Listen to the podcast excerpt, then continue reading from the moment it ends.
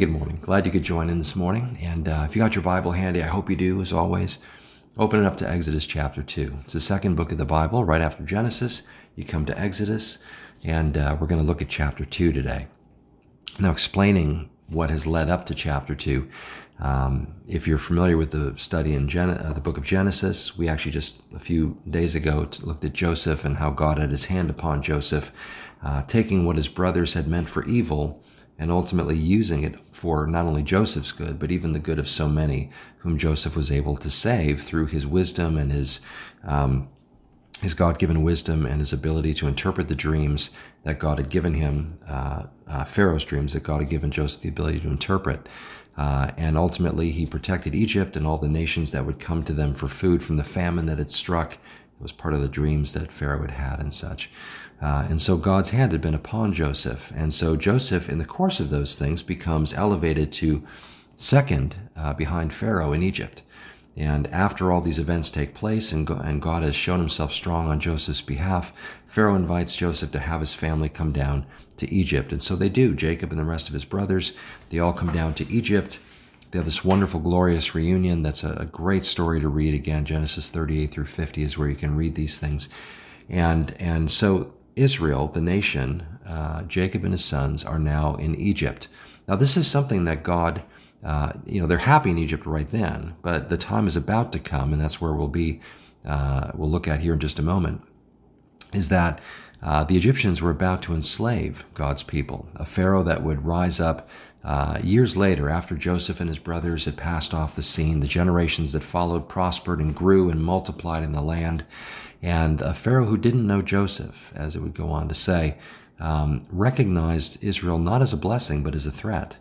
Uh, no longer was he looking at Joseph as the great savior of Egypt and, and of the surrounding nations, but rather he saw these people as a threat who could potentially join an enemy and rise up against them one day. And so this Pharaoh decides, instead of uh, letting them continue as they are, to start to ultimately oppress them. And he invites the people of Egypt to join in his efforts to hold the people down and ultimately enslave them lest they rise up against them. And so they become slaves in Egypt. Now, all the way back in Genesis 15, under Abraham, God had told Abraham that this would happen, that one day his people, his descendants, would be in Egypt and they'd serve as slaves for 400 years. Well, that is what is now happening. And about 300 or 320 years into this, uh, we find chapter 2 beginning. Um, I say that because Moses will grow up to be about 40 when he goes to visit um, with his brothers, uh, his fellow Hebrews in Egypt, and he's about another 40 years after that that he ultimately becomes their deliverer at 80 years old. And so we're about at the 400 ish year mark or so. It's about 300 plus years into this when Moses is now born. And so, with that said, we look at chapter 2 of the Exodus, where it says that now a man from the house of Levi went and took as a wife a Levite woman. The woman conceived and bore a son, and when she saw that he was a fine child, she hid him three months. When she could hide him no longer, she took him uh, took for him a basket made of bulrushes and daubed it with bitumen and pitch. In other words, she made a basket and set this goopy kind of stuff around it so that water wouldn't get into it, so it would float on the Nile and not sink. And so she put the child in it and placed it among the reeds by the river bank. And his sister stood at a distance to know what would be done to him. Now the daughter of Pharaoh came down to bathe at the river, and while her young women walked, uh, while her young women walked beside the river, she saw the basket among the reeds, and sent her servant woman, and she took it. And when she opened it, she saw the child, and behold, the baby was crying. She took pity on him and said, This is one of the Hebrews' children. And the sister said to Pharaoh's daughter, Shall I go and call you a nurse from the Hebrew women to nurse this, this child for you? And Pharaoh's daughter said, Go. And the girl went and called the child's mother. And Pharaoh's daughter said to her, Take this child away and nurse him for me, and I will give you your wages. And so the woman took the child and nursed him. And when the child grew older, she brought him to Pharaoh's daughter, and he became her son, and she named him Moses, because he, she said, I drew him out of the water. Now, in the same way that we saw God's hand upon Joseph and upon the circumstances of that time, we see another hyper specific way that God shows his hand upon Moses as well.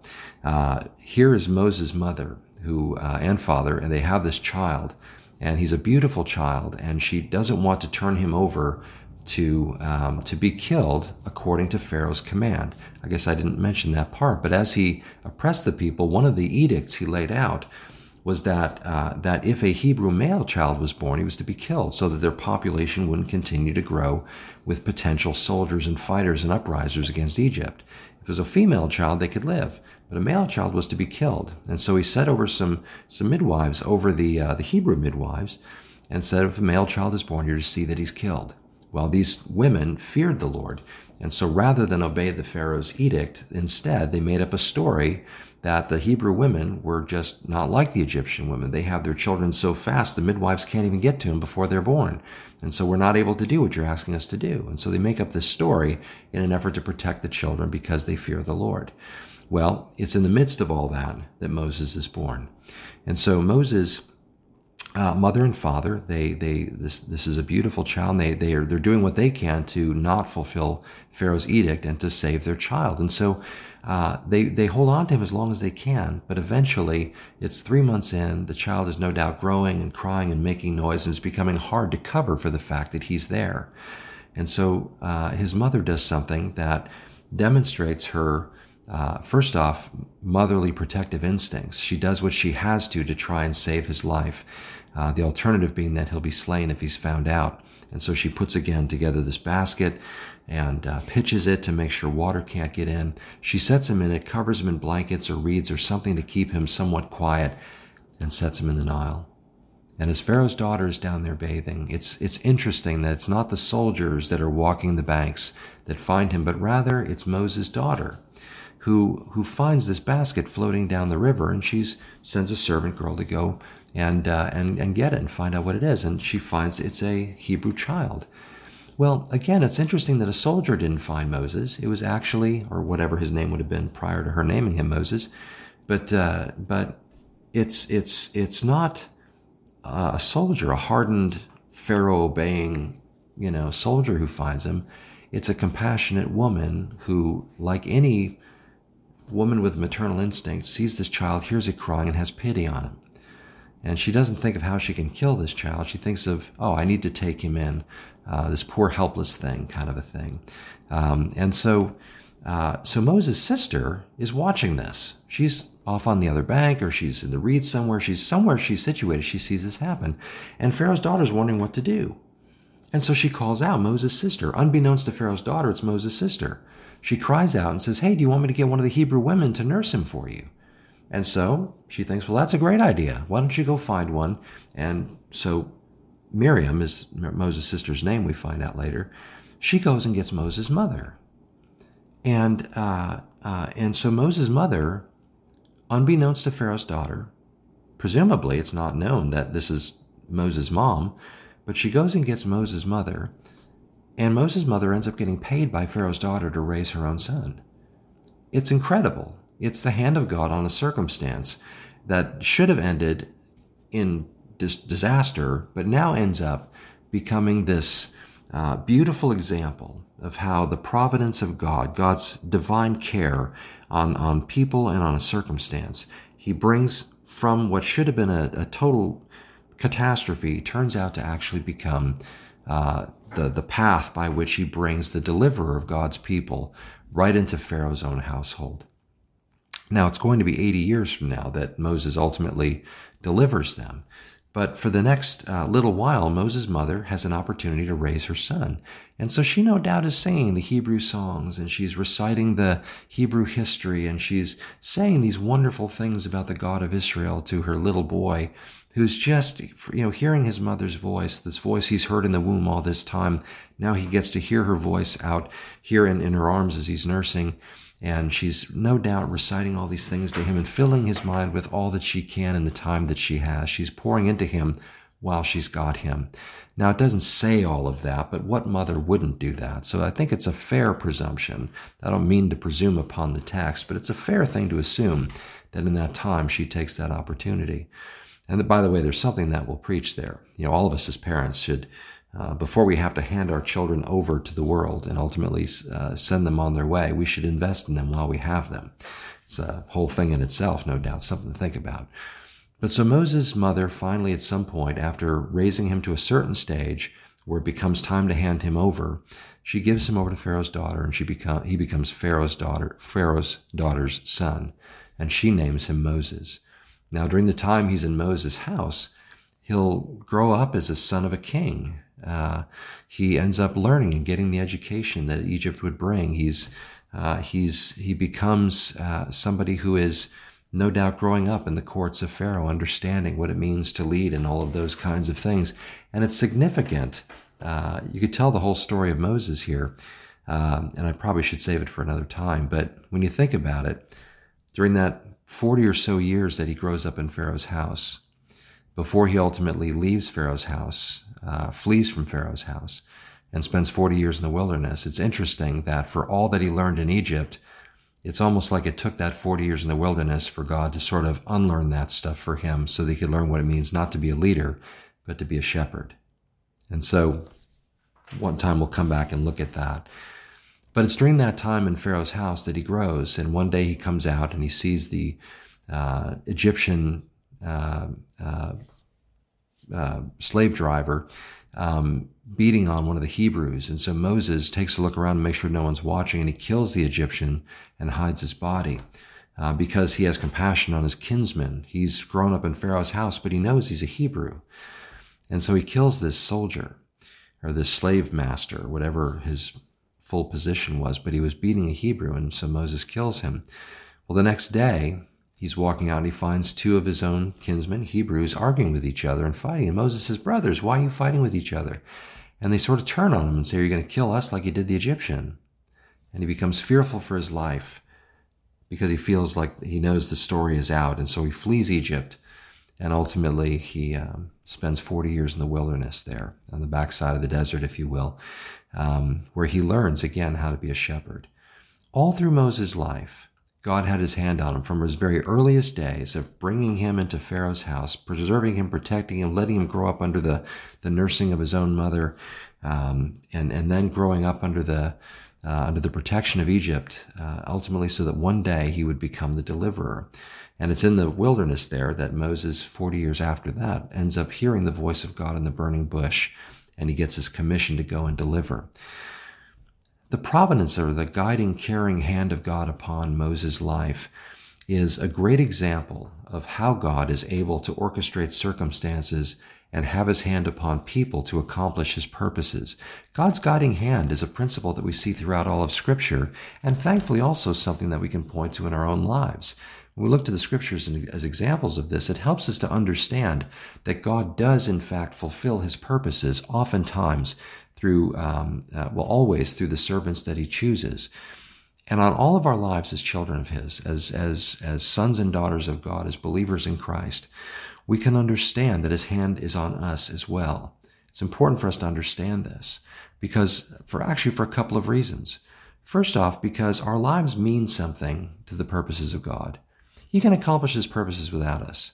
Remember when Jesus rode into Jerusalem and they told uh, the Pharisees told him to tell the crowds to be quiet, lest, uh, you know, just out of fear. Jesus says, hey, the stones themselves would cry out right now because this is the day. He doesn't need us. He could easily use stones. He could use angels. He used a donkey in Balaam's life. He can use anything he wants. But yet he wants us to understand that we can be used for his purposes in a very direct, specific way, uh, not in spite of what he wants to do, but because we want to pour ourselves into what he wants to do. And that's important for us to understand because when we take that mindset on, now Moses didn't know what was going on when he was a baby, but eventually over time he came to realize that God had chosen him to do something, and not just something, but something extraordinary. Uh, the story of Moses is one of the most epic, extraordinary stories of God's working through a man in, in all of Scripture. And to think that Moses is as ordinary a person who just because of the providence of God found himself in circumstances that tuned him up and prepared him and and uh, and and and and just put him in a place where God could use him. There are a lot of times along the way we read about Moses' story relatively. We can read about his story in a relatively short time, but yet Moses lived to be 120 years old. In the course of that 120 years, there were lots of times when Moses could have died. He could have been killed in Egypt among the other uh, Hebrew male children. He could have died in the wilderness protecting the flocks uh, that uh, his father in law had uh, when he was out there. Uh, there's all kinds of things that, uh, that could have taken his life or could have led him in some different direction. But God led him a certain way because he had chosen him for a task such as he had. We would do well to embrace the mindset that God wants to use us in his purposes and plans. And when we embrace that mindset, we begin to understand our circumstances in a different light.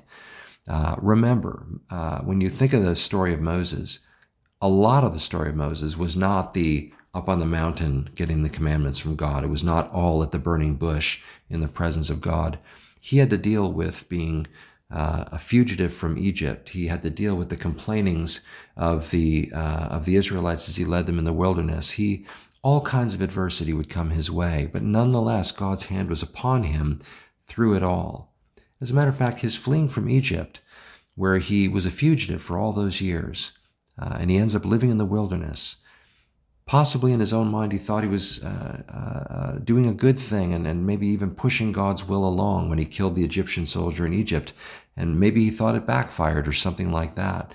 I don't know what was in his mind, but certainly if he had any thoughts that God was going to use him in that moment, certainly in the, all those years in the wilderness before he met God at the burning bush, he no doubt thought his life was over. His opportunity maybe had been lost. But in fact, God was using that circumstance and molding and shaping him through that circumstance to make him again not just a military leader, like he might have learned in Egypt, but rather uh, to become a shepherd, a leader who doesn't drive his people but leads his people.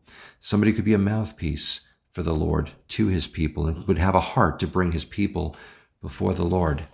Um, a hardened military soldier in Egypt uh, might not have had the kind of compassion and patience for the people of God that Moses demonstrated.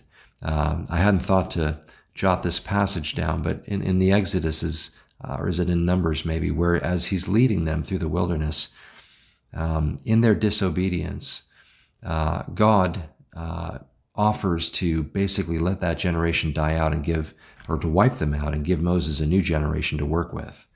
Now, of course, you know, God knows how this whole thing's going to play out. So it wasn't like he was really going to destroy them, but he sort of puts it to Moses and says, What do you want? And Moses says, No, no, don't destroy them, lest the nations, you know, um, you know, degrade your name because you couldn't control your people and all this kind of a thing. And so Moses, rather than having this hard heart of a military leader, a task driven oriented person, he's a shepherd who cares for sheep. And God uses that opportunity to bring that to the fore that we might learn from it and that he might maybe see it in himself. And so our circumstances, as God leads us through them, through his providential hand, through his hand of divine care and guidance, leads us through things in life that are meant to equip us and build us into those things that he's ultimately making us into, that he might use us in the ways that he wants to. Let me interject a thought here too, because no doubt at some point along the way we're thinking, well, gosh, you know, there are some circumstances that I go through that are just awful, and I can't believe God's using this for something. Let me interject a thought again here. Um, it's easy for us to think that in order for God to use a circumstance, it has to be in the way that we would imagine it to be. We, we, we think that circumstances must be a certain way for it to be God's hand on it. But again, God often leads us through circumstances that are very adverse, very difficult, very trying, very uphill. Um, I'm a pastor of a church and I love what I do, but there are times when I feel overwhelmed and I feel pressed on all sides. Uh, and I think, God, can you please end this right now? Or there's times I think, oh, this is why pastors quit, or this kind of a thing. You just have these thoughts. And in a clearer moment, I realize, you know something? I'm, I'm, those are times of tremendous growth. There's an old Arab expression, all sunshine makes a desert. And uh, uh, there's truth to that, right? If the rains don't come, then the ground gets hard and it cracks and it doesn't produce any growth. But when the rains come, ultimately it breaks up the ground and it ultimately allows for fruit to be born.